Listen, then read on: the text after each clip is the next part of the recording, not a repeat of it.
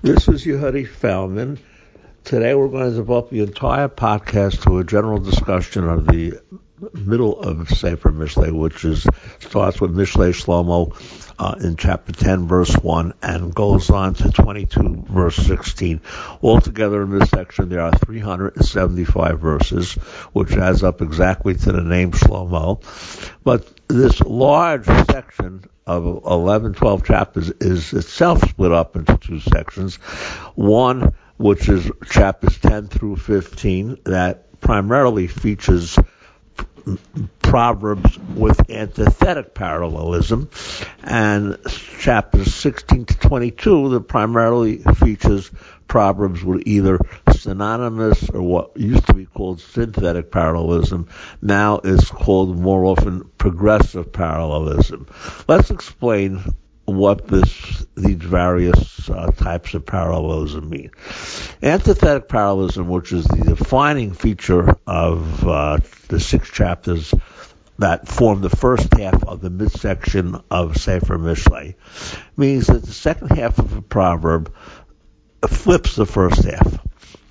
Zecher Tzadik Livracha V'Shem Rishaim Yirkav.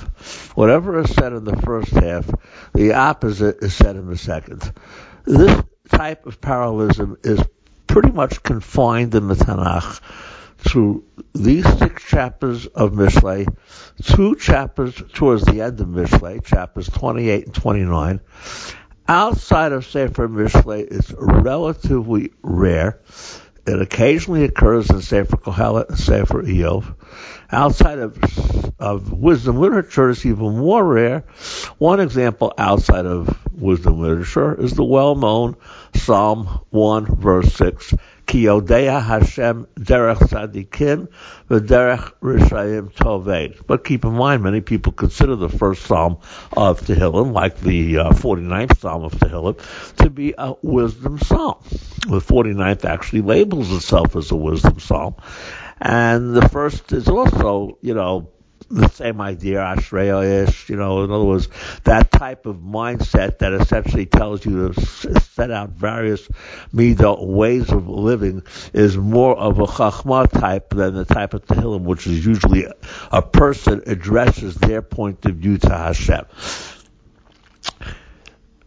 Once you get done with chapter 15, actually at 15 verse 32 is the last antithetic parallel, and then the um, in other words, the, the, the editor obviously intended to split up the Mishlei Shlomo section into two parts by this major literary feature. Um, but synthetic parallelism and synonymous are also uh, the, the formats of Sefer Mishlei. Right. Synonymous parallelism would be chapter 16, verse 18, Lifnei Shever Gaon, V'lifnei Kishalon Golvat Ruach. The first half of the verse and the second half of the verse say pretty much the same idea but in different words. Synonymous parallelism is very common in some sections of Mishlei. For example, Eshet Chayil, Pia Patcha B'chachma, the Torah Chesed Al Lashona. However, in this section, 16 through 22, what's more common is what's called used to be called synthetic parallelism. Now it's often called progressive parallelism, which means that the second half of the verse sharpens the first half of the verse, adds something to it. You know, takes the idea that's in the first half of the verse and makes it sort of, you know, work on you even more than the first half did. Now, that type of approach is only going to work if it succeeds. There are going to be times where we're going to find a verse where the second half tries to sharpen the first half, but does not succeed. We'll point this out as we go along. But let's give an example of where it definitely does succeed.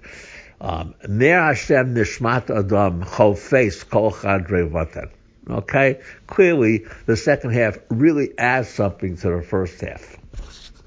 Sometimes the second half is presenting the outcome to the first half, such as B'ritzot Hashem Darchei Ish Gam Oivav Yashlim Ito. A very good example of seeing how the system works is when the first half is identical in both uh, the chapters 10 through 15 and chapters 16 through 22, but the second half has to change because the setup changes. Like in the first section, you have Hon Ashir Kiryat Uzo Mechitat Dalim Resham. The uh, wealth of the rich person forms a, a, wall that protects him, and the uh, and the poverty of the poor is their is their misfortune. In in chapter 18, you have the same first half, Kiyat Uzo, but the second half parallels it. Uchechoma niskava maskito. It's like a, again, a great big wall uh, where you know maskit probably means his jewelry or other types of you know portable wealth. Either way, the point is the second half of the verse does not oppose the first half, and that brings me to another point, which is I think originally the format of the Mishalim in, let's say, pre-Solomonic times and the times of the Shoftim, which I'm going to try to point out that I, uh, chapters 10 to 15, I think, are the earliest chapters in Mishlei, and some of them may even be from pre-Solomonic times. Let's point out a, a, fundamental point about Sefer Mishlei. It's not a book where one person sat down and wrote from end to end like Koheles is. It's basically a book that is a collection of wisdom literature from the time of the Shoftim till the time of the Churban. According to Baba Batra, Chizkiyo v'siato katvu sefer mishlei. In other words, what does it mean katvu? They gathered it all up together. Chizkiyo siato means people who lived after him, says Rashi. And we're talking here about people, you know, Chizkiyo living, uh, you know, down to the year 700, siato to the year at least 650. In other words, we're talking about you know, a group of scribes sitting down and collecting proverbs that were written, you know, in the first temple period and even before the first temple was built. You know, from the time we conquered the land until, let's say, after the first, uh, the northern kingdom was, uh, was destroyed. So that's like several hundred years. So what I'm saying is that the chapters 10 to 15, I think, are the earliest group of uh, proverbs that we have. And I'm going to try to point out that in 16 to 22, the, the setting gets a bit more sophisticated. 10 to 15 have a more tribal setting, unlike, let's say, 1 to 9, which has clearly an urban setting. And furthermore, in 10 to 15, we come across, uh, you know, a lot less of what you call the the the um, the people who are normally associated with government, and I mean organized government, than we do when once we start chapter 16 going down to 22. In the second part of we read a lot more about Melech, about Mishpat, about quarrels that have to be settled in court, the Riv and Madon. The whole setting is a great deal more sophisticated. There are people like Nedivim in other words, the upper class is not just the Ashir. The upper class is a set of government, high government officials, and one of the concerns in 16 through 22 is exactly how you relate to such officials, which probably in the time of the Shoftim, such people really were, you know, we were living in a tribal society, and life was a little, a lot more simple, and the Proverbs reflect that. The second point I want to make is that I think once upon a time, the proverb was just one half of what's now two half verse. And later on, the system was organized so that every proverb had to have a, a parallel of some kind. So some of the proverbs that basically uh, the, the, the, the hard hitting part is just a few words, like the last uh, three words of chapter 15, Lifnei Chavod Anava. That's the one you remember. Then you attach to that one two different possible beginnings. Because the real proverb is the small one, and the, the, the larger unit, which became accepted later, requires then that you find something that either is antithetical to it or is synonymous with it or it expresses a similar idea. But the format, I think, a good deal of the time started out with the smaller unit, and sometimes that's all you remember. You know, when you quote a proverb, you don't even remember what the other half is. Even Chazal, when they quote a proverb in, in the Midrashim, sometimes quote the whole the whole proverb, and sometimes just quote one half of it. Probably because of the fact that the half that they're quoting is is for them the message, and they basically don't really think that the second half adds anything to it. And so I think you have to see that once in a while in a problem, the, the, one part is the more hard hitting part, and that especially is seen when you see that part repeated several times with different parallels. Think about Tzedakah Tatzil Mimavet. That ending has two different beginnings. The first one is Lo Yo'ilu Otro Resha, and the second one is uh, Lo Yo'il Hom Biyom Evra. In other words, it's clear that the basic proverb is tzedakah tatzil mimavet, and then you have to find something to match it. So various authors thought of different ways of matching it, and they all got collected. That's how you explain the fact that in Mishlei there are proverbs that seem very similar to each other, have almost exactly the same words. That's because in if you have different collections, so different authors at different times try to match different possible matches. And the final editor thought they both, you know, were worth including, and so included both of them. Finally, there's one other way that we can clearly see the hand of the editor of this collection. Uh, since the basic format was to put the antithetical proverbs first and the rest of them in the second half of the group, the editor seems to have tried to take all the major proverbs, or most of the major ones that have the Shem Hashem in them, in the first collection and put them in the last chapter, and in the second collection put them in the first chapter. So the result is that chapters 15 and 16 become the linchpin of the entire book. Why? Because they have Shem Hashem in them in a density that's way above the book as a whole. For to give an example, from chapter 10 till chapter 15, Shem Hashem is li- mentioned 17 times. Just in chapter 15 and 16, it mentioned 20 times. Altogether, in Mishlei, Shem Hashem is mentioned 87 times, which averages less than three a chapter. There are chapters in Mishlei that don't have Shem Hashem at all. Chapter 4, chapter 7, uh, chapter 4, chapter 13, chapters 26 and 27. There are other chapters that have it once or twice at the most. And here in two chapters, you have it 20 times. So uh, it's apparent that the editor tried to put the, the, from his two collections the, the chapter with the most mentions of Hashem right next to each other. This also brings up the issue of what was called by many scholars that the idea of secular proverbs, that wisdom originally started out primarily as guidance to people in life without necessarily talking so much about their relationship to Hashem. Proverbs that are quoted elsewhere in Tanakh sound like they're, you know, proverbs that just came out of ordinary life experience. Merishaim, Yetze Resha, and a great number of the proverbs in Mishlei sound exactly the same.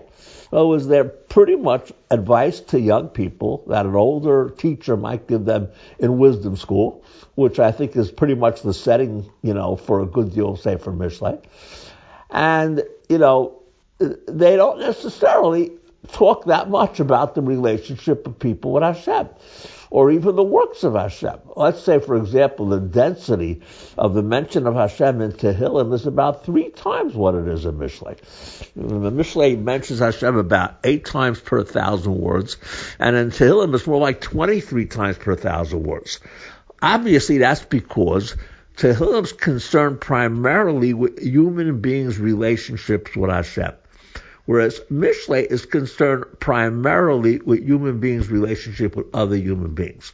It certainly does discuss how Hashem's relationships with people affect human beings' relationships with other human beings, but it's still not the primary concern of the book or of Kohelet for that matter.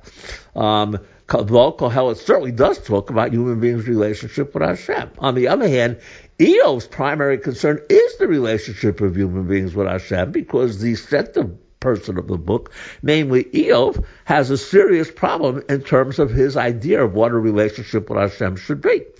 So it's not just a question of wisdom literature versus, you know, other types of literature. It's simply a question of what the author's, you know, intentions are. As you, if you look in chapter 15 and 16, you'll get a feeling that Mishlei you know, operates very much the way, say, a wisdom psalm would operate. If you look at other chapters, you would not see that. At the very center of the book, chapter 15, verse 33, followed immediately by chapter 16, verses 1 through 7, you have eight verses in a row in which Hashem's name is mentioned. It sounds like Yehi except the catch is Yehi is a florilegium of verses collected precisely because Shem Hashem was in them, not because there is such a psalm in, in. Pesukei Zimra is, called Pesukei Zimra because some of it is the arrangement of Pesukim back to back on themes rather than any particular, you know, organized psalm that you could find in, in Sefer Tehillim. Let me give some examples of what I consider to be the primitive wisdom proverbs from the time of the Shoftim and uh, early Melucha that don't reflect anything other than the you know farming life where the king is in the Ofek and Hashem is not the immediate concern. Oger bakayis Bain Maskil, Mirdam Bakasir, Bain Mevish. This is in chapter 10. Um, Rosh Oseh V'yad Charusim Ta'ashir. Uh, Sinat Medanim V'yal Kol Peshaim Ahava. These are simply life experience type of proverbs that don't really have any particular side in them of a relationship between human beings and Hashem.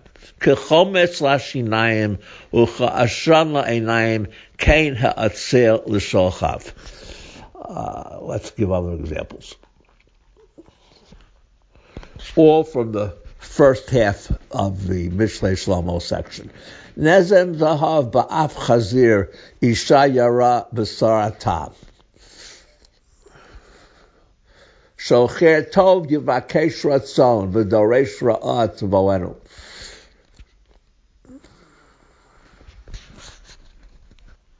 Tov miklev ve'eved lo mimikabed v'chasar lochem. To agar belevish yashchena v'davar tov yisamchena. Lo yacharoch remiyat sedo v'hon adam yikar charutz. Yodea tzadik nefesh behem tov v'rachamei risha'im achazari. Oved admato yisba lechem. These kind of proverbs are essentially life wisdom that could be said in any society and don't necessarily reflect a religious society and certainly don't necessarily reflect anything particular to Am Yisrael. And that's another point that has to be made about Sefer Mishlei as a whole. Wisdom literature does not reflect anything that has to do with the national institutions that are peculiar to the Jewish people. In other words, you're never going to find anything in wisdom literature that shows you that there's such a thing as uh, as Israel itself is never mentioned. There's no national issues that are ever discussed in any of the wisdom literature books. You, you rarely, if ever, hear about a Kohen or a Navi or about the Beit HaMikdash or about anything particular to the Israelite people. Um, you primarily hear general maxims that could just as well come from ancient Near Eastern wisdom literature, and indeed a good number of them do, as we will point out when we get into the next section that starts with chapter 22, verse 17, which reads as if it was pretty much lifted from a famous wisdom literature of the Egyptians. In other words, Mishlei started out, I would say, when I say chapters 10 through 15, primarily as wisdom proverbs to guide young people through life. there were sections of it where they became more religious proverbs, meaning the point of the proverb is to tell you the ways of Hashem and to make sure that you don't do something that antagonizes Hashem. And this would essentially be even more prominent in uh, chapter uh, uh, 15. But even there, you have things that sound different, like in one place, you'll have Yirat Hashem Bekor Chayim Lasur Mimok. In another place, you'll have Torah Chayim, Torah Chacham Mekor Chayim Lasur Mimok Movet. Now, that's not the same idea. Saying Yirat Hashem and Torah Chacham, and then following it by the exact five same words, the question is, well, exactly what is it that you're trying to say is going to keep you away from death? Okay, Torah Chacham is not saying the same as Yirat Hashem. As we begin chapter 16 tomorrow, antithetic parallelism will become quite rare the main thing to look for is how the second half of the verse sharpens the first half of the verse. And also look for a more sophisticated society. We're no longer in the tribal society of the period of the Shoftim and the early Melucha. We're now moving into a society where Shlomo and company have taken over, created a much more, you know, urban society, and the whole life is a good deal more sophisticated. You're going to be meeting officials of the government. The Melech is going to be mentioned a great deal, not just, you know, sparely. And so we're going to start tomorrow, chapter 16, and I just wanted to point out things to keep in mind until we reach chapter 22, verse 17. Shalom.